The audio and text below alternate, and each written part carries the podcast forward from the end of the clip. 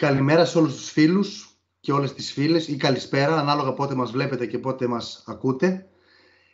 Είναι η εκπομπή «Η μυρωδιά της Πυριάρας». Πρώτη φορά κάνουμε ένα επεισόδιο με καλεσμένο και αυτό τον καλεσμένο τον ευχαριστούμε πάρα πολύ. Είναι ο coach, ο κύριος ο Θανάσης Παπαχατζής, ο οποίος βεβαίως σε όλους τους μπασκετικούς είναι πάρα πολύ γνωστός. Είναι assistant coach, έχει περάσει από τον Παναθηναϊκό σαν το μεγαλύτερο γαλόνι του, εγώ πιστεύω, το πρωτάθλημα Ευρώπης το 96 και άλλα πολλά θα τα πούμε στη συνέχεια. Μαζί μας είναι και ο Μιχάλης. Καλημέρα Μιχάλη. Καλημέρα, Ανάση, καλημέρα coach. Μεγάλη μας χαρά που σας έχουμε. Καλημέρα και σας ευχαριστώ πολύ για την πρόσκληση. Να είστε καλά. Λοιπόν, εισαγωγικά, να πούμε ότι ο Θανάσης Παπαχατζής έχει φάει μια ζωή που λέμε μέσα στα γήπεδα του μπάσκετ από ό,τι έχουμε βρει και ψάξει είναι πάνω από 30 χρόνια που ασχολείται με το άθλημα. Έχει υπάρξει και στην Αμερική, έχει υπάρξει και στην Ελλάδα βέβαια assistant coach και coach σε πάρα πολλές ομάδες, θα τα πούμε και πιο αναλυτικά και... Και στην Εθνική Ελλάδος. Βεβαίως, βεβαίως και στο εξωτερικό. Και στο εξωτερικό. Λοιπόν, θα θέλαμε να μας πείτε μια κουβέντα coach ε, αφού σας ευχαριστήσουμε άλλη μια φορά Πού βρίσκεστε αυτή την εποχή, τι σχέδια κάνετε, ποιες δραστηριότητες μπασκετικές έχετε; Ναι, ε, κοιτάξτε, αυτή τη στιγμή ε, έχω ξεκινήσει μια ακαδημία στα ιδιωτικά εκπαιδευτηρία Παναγιωτόπουλου στην Παλίνη. Ε, ενεργοποίησαμε τον αθλητικό σύλλογο ε, του σχολείου ε, και εντάσσεται στο στη σκέψη που ε, έχω κάνει το τελευταίο διάστημα ότι ε, πιστεύω ότι το μπάσκετ πρέπει να συνδεθεί με κάποιο τρόπο με την εκπαίδευση ε, έτσι ώστε τα παιδιά να μπορούν να τα συνδυάσουν. Υπάρχει αυτή τη στιγμή ένα πρόβλημα για την νεολαία μας, πιστεύω. Φτάνει κάποια στιγμή να γίνει απαραίτητο να αποφασίσουν τι θα κάνουν στη συνέχεια της ζωής τους. Ή θα ασχοληθούν σοβαρά με τον μπάσκετ ή θα ασχοληθούν σοβαρά με την ε, μόρφωσή τους και με την προσπάθεια να πάρουν ένα πτυχίο και να αποκτήσουν μια ευκαιρία και δυνατότητα να είναι καλοί επαγγελματίες και να έχουν μια ποιότητα ζωής. Θεωρώ ότι αυτό πρέπει να προσπαθήσουμε να το αλλάξουμε και να ε, κάνουμε τα παιδιά να έχουν τη δυνατότητα να το συνδυάσουν. Έτσι ώστε, ε, καταρχάς, να ξεφύγουμε από την, ε, κατά την νόμη μου, λάθος ε, εκτίμηση και προσανατολισμό που έχουν πολλές οικογένειες να προσπαθούν να κάνουν τα παιδιά τους επαγγελματίες μπασκεμπολίστες. Αυτό, σαν πιθανότητα, είναι τόσο μικρή, είναι κοντά στο να πετύχουμε τον Τζόκερ. Οπότε, ε, και υπάρχουν και πολλοί απρόβλεπτοι παράγοντες, όσο ταλαντούχο και να είναι το παιδί. Ε, χτύπα ξύλο, ένας τραυματισμός μπορεί να σου αλλάξει τα πάντα. Οπότε, ε, θεωρώ ότι πρέπει, ε, για να έχουμε σωστά άτομα στην κοινωνία μας, θα πρέπει να προσπαθούμε να συνδυάσουμε το μπάσκετ με την εκπαίδευση ε, όπως είναι το αμερικάνικο μοντέλο, για παράδειγμα. Ε, οπότε πιστεύω, επειδή βλέπω και στα σωματεία να υπάρχουν πολλά προβλήματα πλέον, με τη μη χρηματοδότηση από το κράτος και με τις διαφορετικές φιλοσοφίες που έχουν οι παράγοντες που αναλαμβάνουν αυτά τα εγχειρήματα, θεωρώ ότι είναι πιο υγιές και ίσως είναι πιο αποδοτικό να συνδέσουμε τα σχολεία με τον αθλητισμό. Ε, και γι' αυτό κάνω, κάνουμε αυτό το, το εγχείρημα στο, στο εκπαιδευτήριο του κύριου Παναγιωτόπουλου. Ε, πιστεύω ότι τα παιδιά μπορούν να τα συνδυάσουν όλα. Υπάρχουν παιδιά τα οποία, όπως σας είπα, ε, παρατάνε την εκπαίδευση για να γίνουν επαγγελματίες αθλητές ή παρατάνε το μπάσκετ για να γίνουν ε, επιτυχημένοι ε, όσον αφορά το κομμάτι της εκπαίδευσης και της επαγγελματικής κα, ε, κατάρτισης, της επιτυχίας της Πανελλήνιας κτλ. Ε, αυτό υπάρχουν παιδιά τα οποία το έχουν καταφέρει Δηλαδή πρόχειρα μπορούμε να πούμε τον Μαυροειδή, τον Σαλούστρο, τον Αθηναίου. Είναι παιδιά τα οποία παίξαν μπάσκετ στην εθνική ομάδα και έχουν και ένα πτυχίο, είναι επιστήμονες. Και ο Υπουργός. Και ο Υπουργός ο Κικίλια, έτσι. Και ο Υπουργός, βέβαια. Ναι. ναι, ναι, φυσικά. Άρα, ε, πώς να το πω, αποδεικνύεται από την πράξη ότι μπορούν να συνδυαστούν αυτά. Απλά θα πρέπει να είναι στο πλαίσιο του, πιστεύω, του σχολείου, έτσι ώστε να, να μπορούμε να βοηθήσουμε όλοι εκπαιδευτικοί και προπονητές με τα ωράρια των παιδιών, να προσανατολίσουμε σωστά το παιδί, να οργανώνει το χρόνο του, ε, να κατευθύνουμε τους γονείς ε, και από εκεί και πέρα θεωρώ ότι είναι ένα σύστημα το οποίο ίσως μας βοηθήσει να έχουμε και μαζικότητα, γιατί αυτή τη στιγμή θέλουμε τα παιδιά να μένουν στον αθλητισμό, να μένουν στο μπάσκετ και απ' την άλλη θέλουμε και ποιότητα. Να βρούμε έναν τρόπο να έχουμε ενεργούς μπασκετμπολίστες ε, οι οποίοι θα παίζουν σίγουρα μέχρι τα 22 όπως κάνουν τα κολέγια για παράδειγμα και από εκεί και ναι. πέρα ή θα γίνουν καλοί επαγγελματίες παίχτες και θα μπουν στα επαγγελματικά σωματεία ή θα έχουν ένα πτυχίο και θα μπορούν να κάνουν ένα άλλο επάγγελμα. Να μην βγάζουμε δηλαδή παρασιτικά άτομα αυτή τη στιγμή, διότι υπάρχουν παιδιά τα οποία παίζουν μπάσκετ για 500 ευρώ, για 800 ευρώ, για ένα χιλιάρικο. Πώς... Για μηδέν. Ναι, για μηδέν και για μηδέν φυσικά. Πώς, πώς θα γίνεις ε, ένας άνθρωπος ο οποίος θα υποστηρίξεις αργότερα μια οικογένεια με τα παιδιά σου και θα, θα, θα μπορείς να, να, να ζήσεις αξιοπρεπώς. Δεν μπορείς να κάνεις μακροπρόθεσμα σχέδια. Σωστό είναι αυτό βεβαίως. Πείτε μας κάτι άλλο. Ε, στην αρχή της καριέρας σας έχετε περάσει από την Αμερική, από το North Carolina. mm Ε, πείτε μας, επειδή αναφερθήκατε στο αμερικανικό μοντέλο, δώστε μας έτσι με δύο ε, φράσεις πόσο μεγάλη είναι η διαφορά του αμερικανικού μοντέλου από το δικό μας. Αναφέρατε το NCAA, οι παίχτες οι οποίοι παρατάνε τον μπάσκετ αν δουν ότι δεν προχωράει και γίνονται... Εγώ θυμάμαι έτσι πρόχειρα επειδή είμαι και από τη Νέα Σμήνη, ο Χάνκοκ, ένας πάρα πολύ καλός σουτέρ, ο οποίος νομίζω έγινε και MVP στο Final Four του NCAA πριν μερικά χρόνια, δεν μπορούσε να βρει ομάδα, πήγε στον Πανιόνιο, έπαιξε ένα χρόνο και μετά έχει γίνει κάτι μεσίτης, έχει γίνει κάτι τέτοιο. Έτσι. Αλλά τέλος πάντων ο άνθρωπος έχει ένα αποκούμπι μετά τον μπάσκετ. Αυτό που λέτε εσείς ότι πολλοί εδώ δεν έχουν. Πείτε μας λοιπόν για την Αμερική δύο λόγια.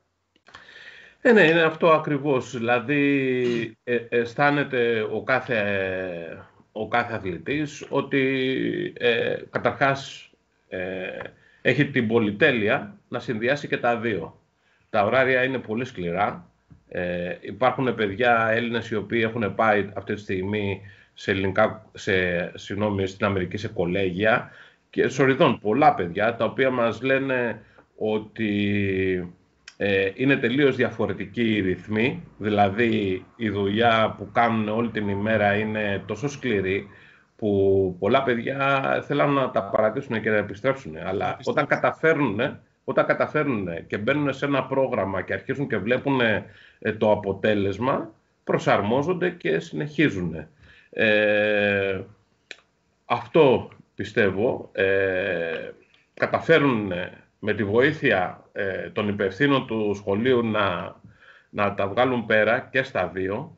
Ε, υπάρχει υποστηρικτικό προσωπικό που τους βοηθάει να διαβάζουν. Ε, οι εγκαταστάσεις και τα γήπεδα είναι όλα το ένα κοντά στο άλλο, έτσι ώστε να μην χάνεις χρόνο σε μετακινήσεις. Ε, Υπάρχει διευκόλυνση όσον αφορά τη σύντηση, δηλαδή έχεις ε, ένα, με την κάρτα του φοιτητή έχεις έκπτωση έτσι ώστε να μπορείς να σητίζεσαι στα καταστήματα του κολεγίου με καλές τιμές και με ποιοτικό φαγητό. Θέλω να πω ότι όλες οι συνθήκες είναι ευνοϊκές. Έχεις τον ξενώνα σου μέσα στο σχολείο, τον οποίο τον καθαρίζουν, δεν έχεις να κάνεις και αυτό. Ε, δηλαδή, πώς να σας πω, σου παρέχουν όλες τις συνθήκες. Έτσι σαν οικογένεια, δεύτερη, σαν οικογένεια. Ναι, ναι. Να μπορείς να συγκεντρωθείς στο διάβασμά σου και στην προπόνησή σου. Πιστεύω είναι απλά πράγματα. Με λίγα λόγια μπορούμε να κάνουμε κάτι παρόμοιο στην Ελλάδα. Ε, στη, φαντάζομαι, επειδή μου λέτε ότι μένετε στη Βοσνία, ε, ναι. Θα έχετε εμπειρία από τους συλλόγους, ειδικά στη Σερβία, οι οποίοι Έτσι. έχουν κάνει κάτι παρόμοιο.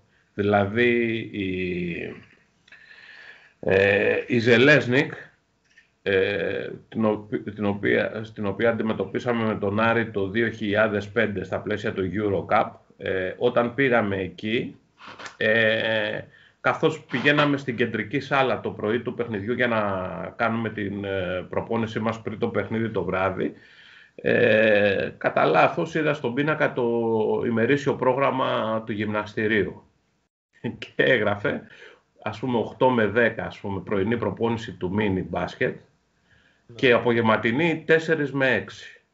Ε, μετά είχε παιδική ομάδα 10 με 12 και 6 με 8. Εφηβική ομάδα 12 με 2 και 8 με 10. Δηλαδή, τα παιδιά είχαν 4 ώρες προπόνηση μπάσκετ τη μέρα.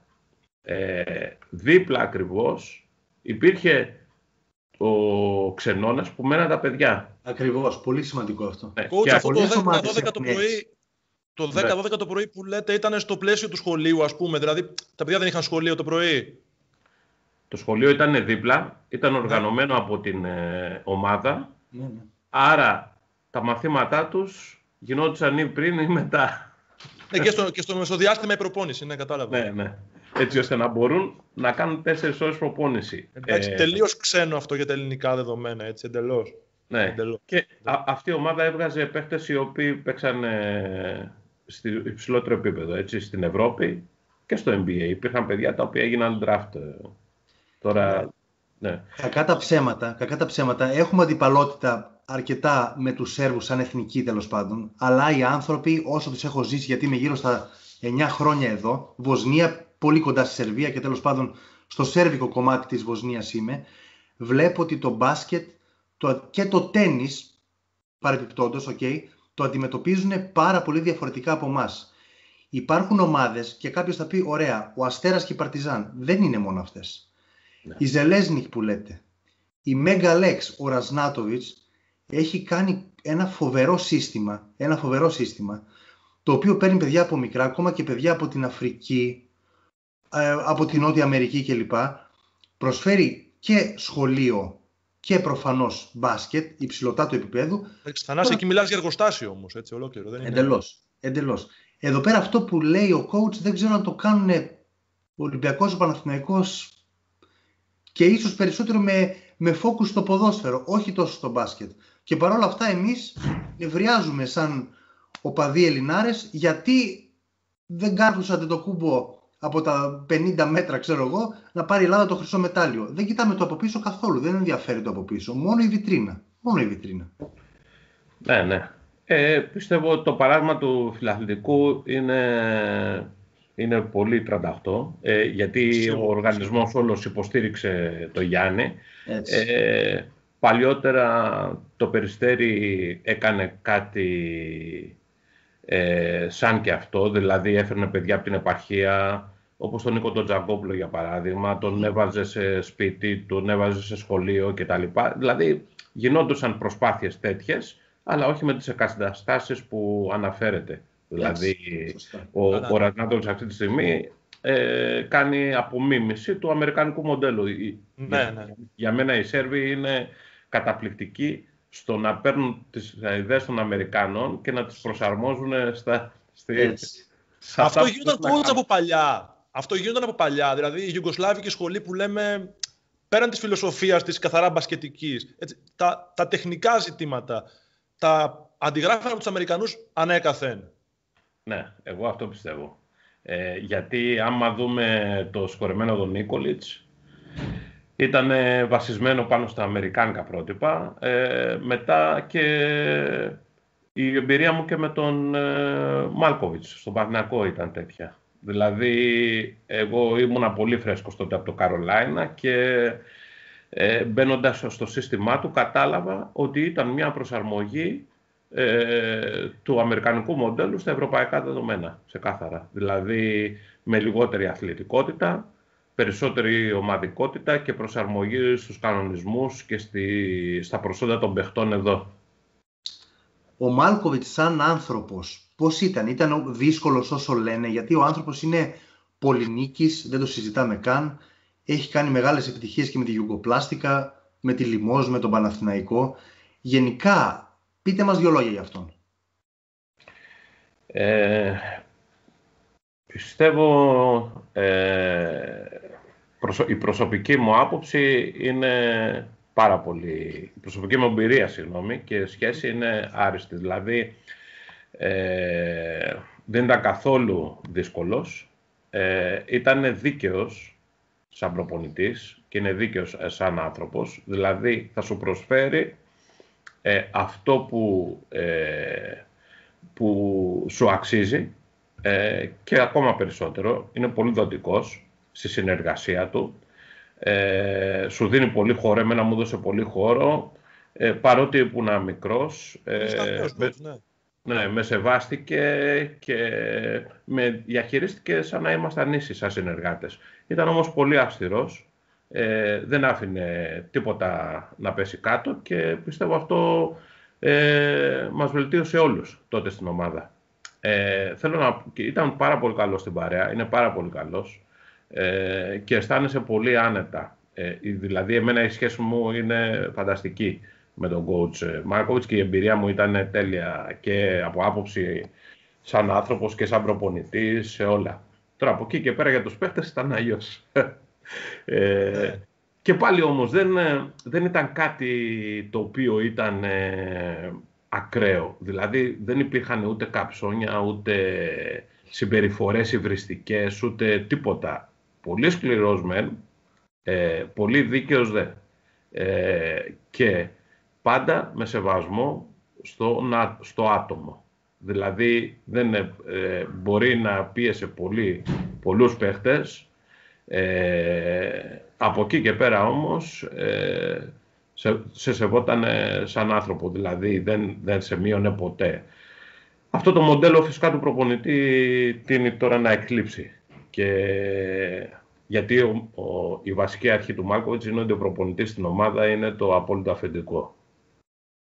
Ε, αυτή τη στιγμή εμείς στην ιεραρχία, και αυτό πιστεύω είναι πρόβλημα μεγάλο στο επαγγελματικό μπάσκετ, είμαστε τελευταίοι. Ε, είμαστε πίσω από δίκηση, είμαστε πίσω από παίχτες, από ατζέντιδες, από φιλάθλους, από δημοσιογράφους. Και οι πρώτοι που φταίνε, έτσι, πάντα και οι πρώτοι που πληρώνουμε τις τραβές.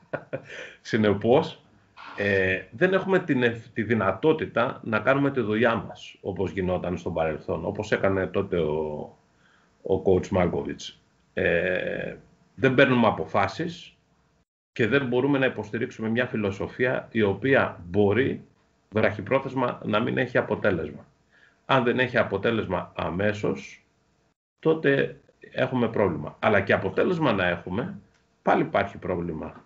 Ε, να σας δώσω ένα παράδειγμα στην ΑΕΚ που ήταν η τελευταία μου συνεργασία στην Ελλάδα με τον κύριο Μανολόπουλο. Mm-hmm. Ε, εμείς κερδίσαμε τον Παναγικό ε, στην αρχή της χρονιάς, στον ημιτελικό του κυπέλου, ένα νοκάουτ παιχνίδι, εναντίον μιας ομάδας η οποία είχε σαν στόχο να πάει στο, στο Final Four της EuroLeague. Για την ΑΕΚ ήταν μεγάλη επιτυχία, γιατί μετά από 15 χρόνια, αν δεν κάνω λάθος, πήγαινε σε ένα τελικό κυπέλο. Ε, το αποτέλεσμα έδειχνε πολλά πράγματα για μένα και η εμφάνιση της ομάδας. Και ε, μπορώ να σας πω ότι όταν ήμουν στα, στο γραφείο των προπονητών μαζί με τον κύριο Μανολόπουλο και το υπόλοιπο staff, μετά από αυτό το παιχνίδι, τους είχα πει ότι αυτή η ομάδα ε, είναι για μεγάλα πράγματα. Δηλαδή, και εννοούσα να πάμε μέχρι τέλους. Δηλαδή, με το καλό, όταν, αν τελειώναμε τη χρονιά, να πηγαίναμε μέχρι το πρωταθλημα Διότι όταν κερδίζεις τον Παναθηναϊκό σε ένα νοκάουτ παιχνίδι, τόσο νωρίς, σημαίνει ότι μπορείς την άνοιξη να το επαναλάβεις. Διότι εσύ θα είσαι πιο φρέσκος, ε, θα έχεις περισσότερο χρόνο να προετοιμαστείς για αυτά τα παιχνίδια, σε αντίθεση με τις ομάδες του EuroLeague, Παναθηναϊκό και Ολυμπιακό, οι οποίοι δεν ξέρουμε πώς θα φτάνανε σε αυτή την τελική φάση της σεζόν. καταπονημένοι κλπ. Ναι. Και, ναι, και δεν ξέρουμε αν ήταν και πλήρης. Ε, ψυχολογία πώς θα ήταν, ανάλογα. Ναι. Ε, συνεπώς, είχαμε αποδείξει ότι είχαμε φτιάξει μια καλή ομάδα. Ο κ. Μανολόπουλος είχε κάνει φανταστική δουλειά στο να φτιάξει το ρόστερ. Ε, και είχα, πιστεύω ότι είχαμε προετοιμαστεί και καλά. Είχαμε αποδείξει ότι και στην τακτική είμαστε ικανοί να προετοιμάσουμε ένα σημαντικό παιχνίδι. Το αποτέλεσμα ήταν ότι μετά από δύο μήνες φύγαμε. Χωρίς η ομάδα να έχει αποτύχει σε κανένα στόχο. Δηλαδή ήταν σε όλα μέσα. Και τελικά αυτό συνεχίστηκε από τον κύριο Σάκοτα. Δηλαδή η ΑΕΚ πήρε το κύπελο Ελλάδος, πήρε το Champions League και δυστυχώς για μένα στο τέλος αποκλείστηκε από την τετράδα του ελληνικού πρωταθλήματος. Γιατί; Θεωρώ ότι το, το μεγαλύτερο πρόβλημα ήταν ότι οι παίχτες μας δεν μπορούσαν να αντέξουν την καθημερινότητα την οποία είχαμε επιβάλει εμείς σαν προπονητές. Δηλαδή τη σκληρή και δυνατή προπόνηση, ε, την συνεχή συγκέντρωση, ε, το γεγονός ότι ο καθένας ήταν ξεκάθαρα οι αρμοδιότητές του και είχε ευθύνες, οι οποίες φαινόντουσαν μέσα στο γήπεδο όταν είσαι οργανωμένος ε, σαν ομάδα, ο καθένας ξέρει τι έχει να κάνει. Με λίγα λόγια, τα παιδιά ήταν συνεχώς κάθε μέρα εκτεθειμένα. Ε, με την καλή έννοια για μένα, γιατί αυτό το κάναμε για να έχουμε αποτέλεσμα, το μέγιστο αποτέλεσμα. Όμως δεν μπορούσε να γίνει αποδεκτό από κάποιους παίχτες. Δηλαδή, με λίγα λόγια, δεν θέλαν να κάνουν όλη αυτή τη διαδικασία κάθε μέρα, με αποτέλεσμα να φύγουμε. Είναι και, το, ε, πόσο, είναι και το πόσο έτοιμος είναι ένας παίκτης να κάνει θυσίες, γιατί εμείς μπορεί να θαυμάζουμε το Γιάννη και τον κάθε Γιάννη και τον Λεμπρόν κλπ.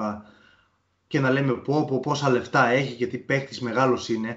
Αλλά οι θυσίες από πίσω, από τα νιάτα τους που αυτοί οι παίκτες πιστεύω δεν έχουν γνωρίσει καλά καλά παιδική ηλικία. Γιατί είναι σε ένα καλούπι του αθλητισμού αυστηρά και γι' αυτό και πετυχαίνουν έτσι. Οπότε πρέπει να το κοιτάμε όπως είπαμε και την όλη εικόνα. Ο Ντομινίκ ε, ναι. πώς ήτανε; Ε, ήταν ε, που λέγαμε για τη σχέση με τον Μάλκοβιτς πριν, που ο Μάλκοβιτς ήθελε να είναι το απόλυτο αφεντικό, ας πούμε, που λέγατε. Ο Ντομινίκ αυτό έφερε κάποια αντίρρηση, ήταν coach από πούμε, που λέμε. Ποια ήταν η σχέση του με τον coach Μάλκοβιτς, με εσάς, ναι, με ναι. τους συμπαίκτες; Ε, ήταν, ήταν, ο Ντομινίκ ήταν πολύ καλός, δηλαδή ήταν πολύ ε, προσγειωμένος στις σχέσεις του με όλους ε, πρόσκαρος δηλαδή και εύκολα προσεγγίσιμος, ε, με σεβασμό σε όλους τους ανθρώπους της ομάδας. Το θέμα ήταν ότι είχε έρθει πλέον σε μια ηλικία που είχε προσαρμόσει έτσι το πρόγραμμά του έτσι ώστε να, να μην αντέχει να κάνει όλη αυτή την προπόνηση την οποία ήθελε να κάνει ο Μάλκοβιτς. Δηλαδή μόνη, το μόνο πρόβλημα και η μεγάλη διαφορά που είχαν αυτοί οι δύο ήταν αυτό. Ε, είναι πολύ εύστοχη η παρέμβαση σας κύριε Φουρλά γιατί ε, συνδέεται το ένα με το άλλο η ιστορία προηγούμενη που είχα να πω. Τι θέλω να πω; Ότι οι προστριβές του Μάρκοβινς με τον Ντομινίκ είχαν να κάνουν με το γεγονός ότι ο Ντομινίκ δεν ήθελε να κάνει προπόνηση. Ε, ο Μάρκοβιτς απαιτούσε αυτό από όλους τους παίκτες. Η βασική του αρχή ήταν ότι δεν μπορούμε να κάνουμε διακρίσεις. Δηλαδή, αυτά που ισχύουν, ε, για παράδειγμα, για τον, ε, για, για τον τελευταίο παίχτη, ισχύουν και για τον, ε, και για τον πρώτο. Ε, οι υποχρεώσεις τους ήταν οι ίδιες και ε, τους ε, αντιμετώπιζε όλους το ίδιο. Άρα, δεν έκανε τα στραβά μάτια. Όταν έβλεπε ότι ο Ντομινίκ δεν κάνει καλή προπόνηση, αμέσως του έκανε παρατήρηση, του φώναζε και, πώς να το πω, τον εξέθετε. Ε, Οπότε αυτό ήταν το, το μεγάλο πρόβλημα. Και αυτό είχε φτάσει στη διοίκηση. Ε, η διοίκηση ε, είχε σηκώσει τα χέρια ψηλά. Δηλαδή, του είπε και στους δύο ότι είναι θέμα δικό σας. Βρείτε τα. Και βρείτε τα, ακριβώς. Και πιστεύω ότι αυτό ήταν το μεγάλο, ε, η μεγάλη διαφορά ε, μεταξύ των διοικήσεων των τωρινών και των διοικήσεων του τότε. Ε, διότι ε, εγώ σας ρωτάω, πώς θα διαχειριζόταν μια διοίκηση της σημερινής εποχής αυτή τη σχέση; Ίσως και ανάλογα με το ποιος είναι. Άλλο η Αγγελόπουλη, άλλο και, εντάξει, ο, τότε. Και ο coach Μάλκοβιτς ήταν μέγεθος, ήταν μέγεθος. Αλλά μάλλον θα του έλεγαν έφυγες ο επόμενος. Έτσι δεν είναι. Ναι, και εγώ. Γιατί τώρα κοιτάξτε, ο άλλος είναι superstar του NBA, το μεγαλύτερο όνομα που πέρασε ποτέ τον Ατλαντικό, ένα σωρό χρήματα. Ε, μάλλον θα την πληρώνει ο Μάλκοβιτς. Με τωρινή διοίκηση. Έτσι το βλέπω. Ναι, ναι. Και, και απλά, εγώ, απλά, ήταν μέγεθος, απλά ήταν τεράστιο μέγεθος ο Μάλκοβιτς. Δηλαδή... Ήταν και ο Μάλκοβιτς μέγεθος, ναι. ναι. Δεν μπορείς εύκολα να τον διώξεις. Φυσικά. Ε, Σίγουρα, αλλά... Να θυμίσω όμως ότι είχαμε άσχημα αποτελέσματα. Χάσαμε, τον μετά, ε; Χάσαμε την Παρσελόνα 20 πόντους μέσα στο γήπεδό μας. Ναι, ναι, ναι. ναι. Ε, Παρ' όλα αυτά και, και όλοι τότε μιλάγανε για αυτή την αντιπαράθεση. Έτσι δεν είναι; Ισχύει. Ε, τέλος πάντων, ίσως, ίσως γινόταν αυτό ίσως να μην. Ε, το θέμα είναι ότι ε, τελικά ο Ντομινίκ ε, όταν αποφάσισε να κάνει προπόνηση, δηλαδή από τα Χριστούγεννα και μετά, ε, είδαμε κάτι άλλο, ας πούμε, που δεν το είχαμε δει ποτέ στα, στα γήπεδα. Εγώ δηλαδή δεν, δεν έχω δει ξανά κάτι σαν αυτό. Τι θέλω να πω, ότι ήταν τόσο μεγάλη η αξία του και η κλάση του και η αθλητικότητα του παρότι ήταν 36-37 χρονών ε, που βλέπαμε πράγματα και μέναμε το στόμα ανοιχτό στην προπόνηση. Δηλαδή, πέρναγε και τους πέντε και τους έβαζε και όλους μες στο καλά. Δηλαδή, έκανε φάσεις φανταστικές. Και από, από εκεί και πέρα έγινε ο παίχτης ο οποίος περιμέναμε όλοι να γίνει. Ε, και δεν είχε, από, μετά από αυτό δεν είχε καμία διαφορά με τον Μάλκοβιτς. Δηλαδή και το σύστημά του το εφάρμοσε, ε, μπήκε κανονικά μέσα στην ομάδα και έκανε όλες τις δουλειές ό,τι του ζητούσαμε. Να, αν θυμάστε, ήταν ο καλύτερος αμυντικός μας παίχτης και μάρκαρε όλες τις θέσεις, από τον Άσο μέχρι το 5. Δηλαδή, κάθε παιχνίδι λέγαμε ποιος θα μαρκάρει αυτόν, ο Ντομινίκ. την, την επόμενη παίζαμε με ένα διάρρη, ας πούμε, που ήταν καλός. Ποιος θα τον μακάρει, ο Ντομινίκ. Την άλλη ε, παίζαμε με ένα πεντάρι. Ναι. Μάλλον και... δημιουργούσε και δέος στον αντίπαλο Αυτό καλό παίκτη. Ναι, ναι, ναι. ναι. ναι τον, και... τον έβλεπε ο άλλος και τον φοβόταν. Δηλαδή... Ναι, μπορεί, μπορεί, ναι, ναι. Και, ε, ε και έβαζε και 30 πόντους μπροστά. Μπράβο. Φτάνουμε λοιπόν στο Final Four και θυμάμαι, εγώ τότε ήμουνα 13 φτάνουμε στο Final Four και βάζει τον ημιτελικό 30 στρογγυλούς, έτσι. Ναι. Ε, 36 έβαλε με την Τζεσεκά. 36 έβαλε. Mm. Ακόμα καλύτερα. Ναι, λοιπόν, ναι. και βγήκε και, αν δεν κάνω λάθος, και στο Final Four MVP, έτσι. Ναι. Προφανώς. Ναι, προφανώς. Ναι, ναι. Λοιπόν, για να το δέσουμε, να χρησιμοποιήσουμε την κουβέντα ε, για τον Ντομινίκ σας καλοπάτι, ε, το NBA το παρακολουθείτε, σας αρέσει το θέαμα, αρχίζουν οι τελικοί. Πώς τα βλέπετε εκεί; Ναι, ναι, το παρακολουθώ και μου αρέσει και πολύ και πιστεύω ότι είναι απαραίτητο να τα παρακολουθώ με όλη μπασκετική. Εγώ δεν συμφωνώ με την άποψη ότι το NBA ε, δεν έχει σχέση με το ευρωπαϊκό μπάσκετ ή ότι δεν είναι ομαδικό και τα λοιπά. Πιστεύω το αντίθετο. Το NBA έχει πολύ τακτική. Φυσικά. Ε, οι καλές ομάδες παίζουν ομαδικά. Δεν γίνεται να κερδίσεις με παιχνίδι ένα εναντίον ενός στο στο NBA πλέον ε, και γίνονται πράγματα μέσα στο παρκέ τα οποία θα τα δούμε στο μέλλον και στην Ευρώπη. Στην Ευρώπη, έτσι. Ναι. Ε, βλέπουμε μπάσκετ το οποίο παίζεται πλέον ε, με πέντε παίχτες all around, δηλαδή όλοι οι παίχτες πρέπει να παίζουν πρόσωπο και πλάτη στο καλάθι. Όλοι πρέπει να σουτάρουν για τρεις πόντους. Ε, και αυτό, ε, πώς να το πω, φέρνει το μπάσκετ πίσω ε, στα βασικά και στο πόσο είναι σημαντική η ατομική τεχνική κατάθεση του κάθε παίχτη και το να έχει την ικανότητα να παίζει ένας εναντίον ενός. Ε, το δένω αυτό με αυτό που με ρωτήσατε στην αρχή ε, και τα σεμινάρια τα οποία κάνω αυτή τη στιγμή εκτός από την Ακαδημία στα εκπαιδευτήρια του Παναγιωτόπουλου ε, έχουν αυτή την κατεύθυνση. Δηλαδή ε, κάνουμε μια σειρά 10 σεμιναρίων με το ε, Γαλλικό Κολέγιο της Ελλάδος που έχουν θέμα την ατομική τεχνική και τακτική στο σύγχρονο μπάσκετμπολ. Και πιστεύω ότι ε, εκεί πρέπει να δώσουμε έμφαση πλέον σαν ε, προπονητές ε, υποδομών για να έχουμε στο μέλλον ε, καλούς μπασκετμπολίστες και καλές ομάδες και καλή εθνική ομάδα.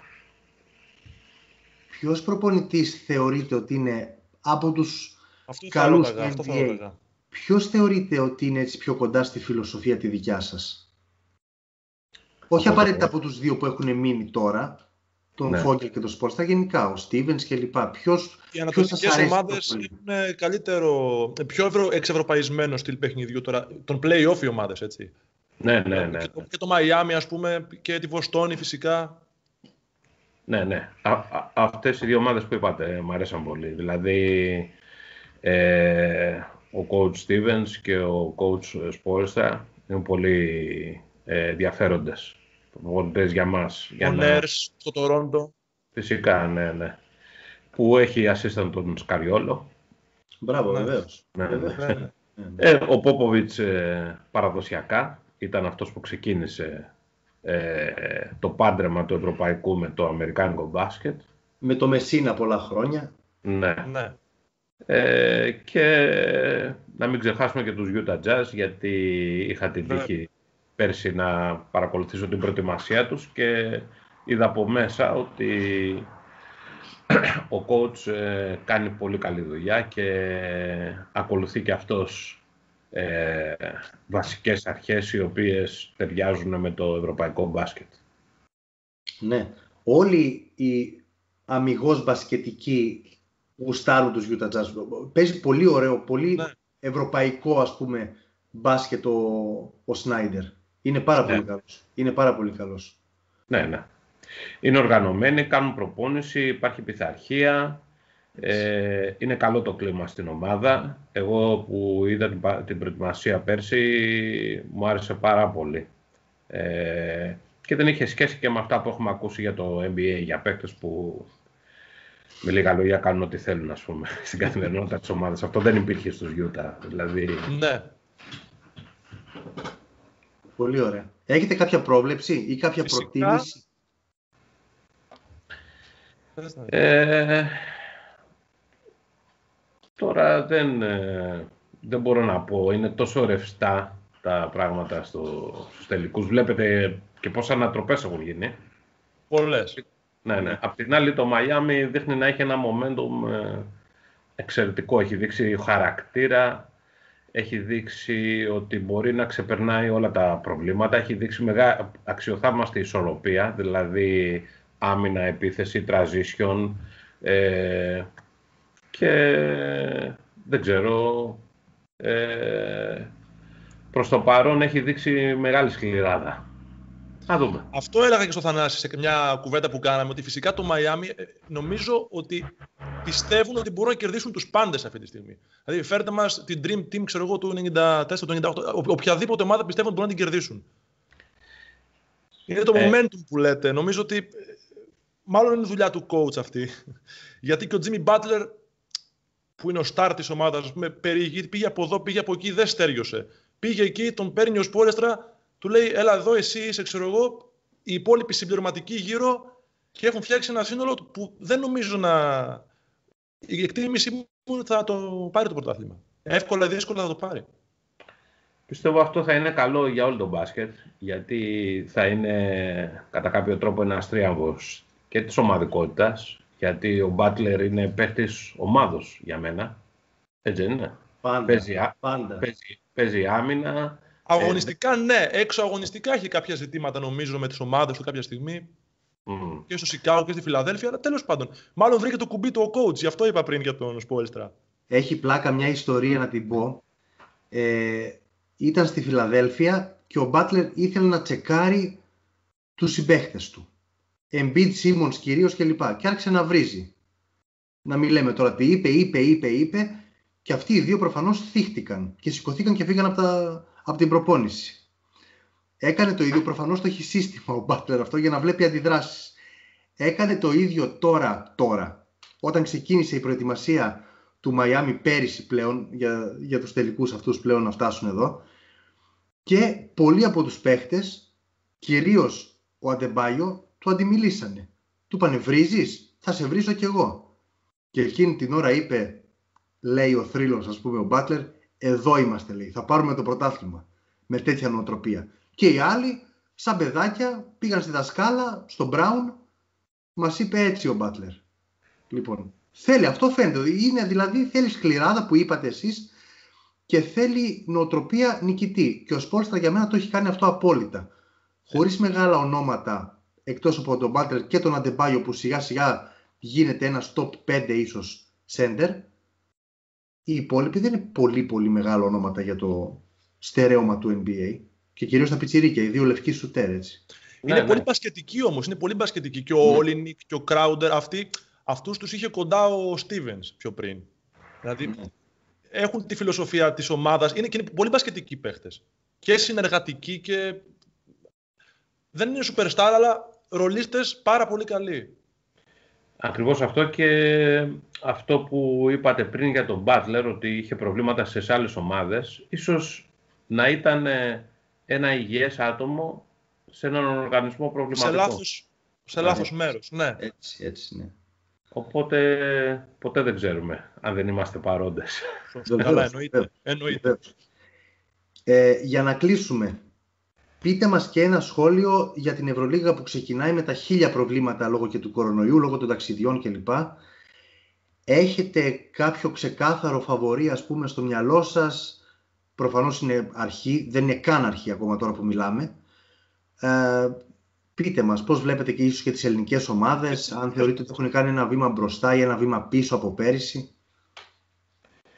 Ναι, ε,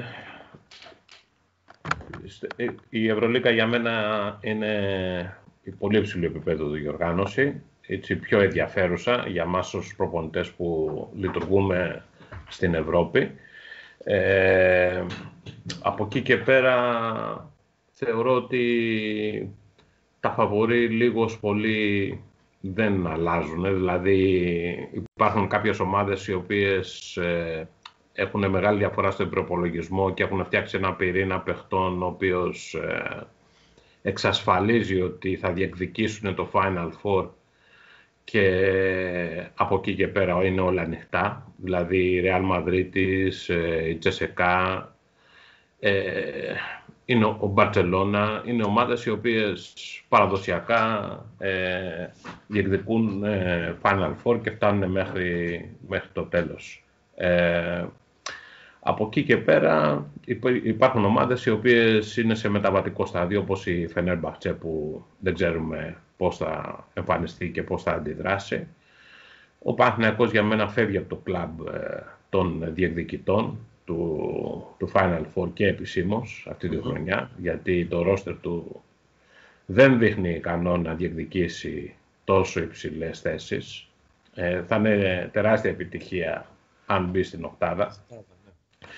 Ο Ολυμπιακός ε, έχει μια ομάδα η οποία θεωρώ, πιστεύω, πιστεύω ότι μπορεί να μπει στην οκτάδα και από εκεί και πέρα το θέμα είναι αν θα καταφέρει να κάνει την υπέρβαση. Δηλαδή δεν έχει τις ε, πώς να το πω, την, την ποσότητα των μονάδων που εξασφαλίζουν ε, μια μεγάλη πορεία. Έχει όμως ε, πολύ καλή χημεία, ε, θα έχει ομαδικότητα και αν ξεπεράσει τον εαυτό του μπορεί να φτάσει και μέχρι το Final Four, δεν ξέρουμε. Ε, μην ξεχνάμε και το παράδειγμα της Αλγύρης με το Γιασκεβίτσιους που είχε τον τελευταίο προπολογισμό στη EuroLeague και έφτασε μέχρι το Final Four. Ε, Ακριβώς. Θα παίξει στον Ολυμπιακό. Έχει κάνει και με το ματσάρισμα την εποχή εκείνη. Πού θα πέσει, σε τι κατάσταση θα είναι ο αντίπαλος. Είναι ναι. και λίγο τύχη νομίζω εκεί.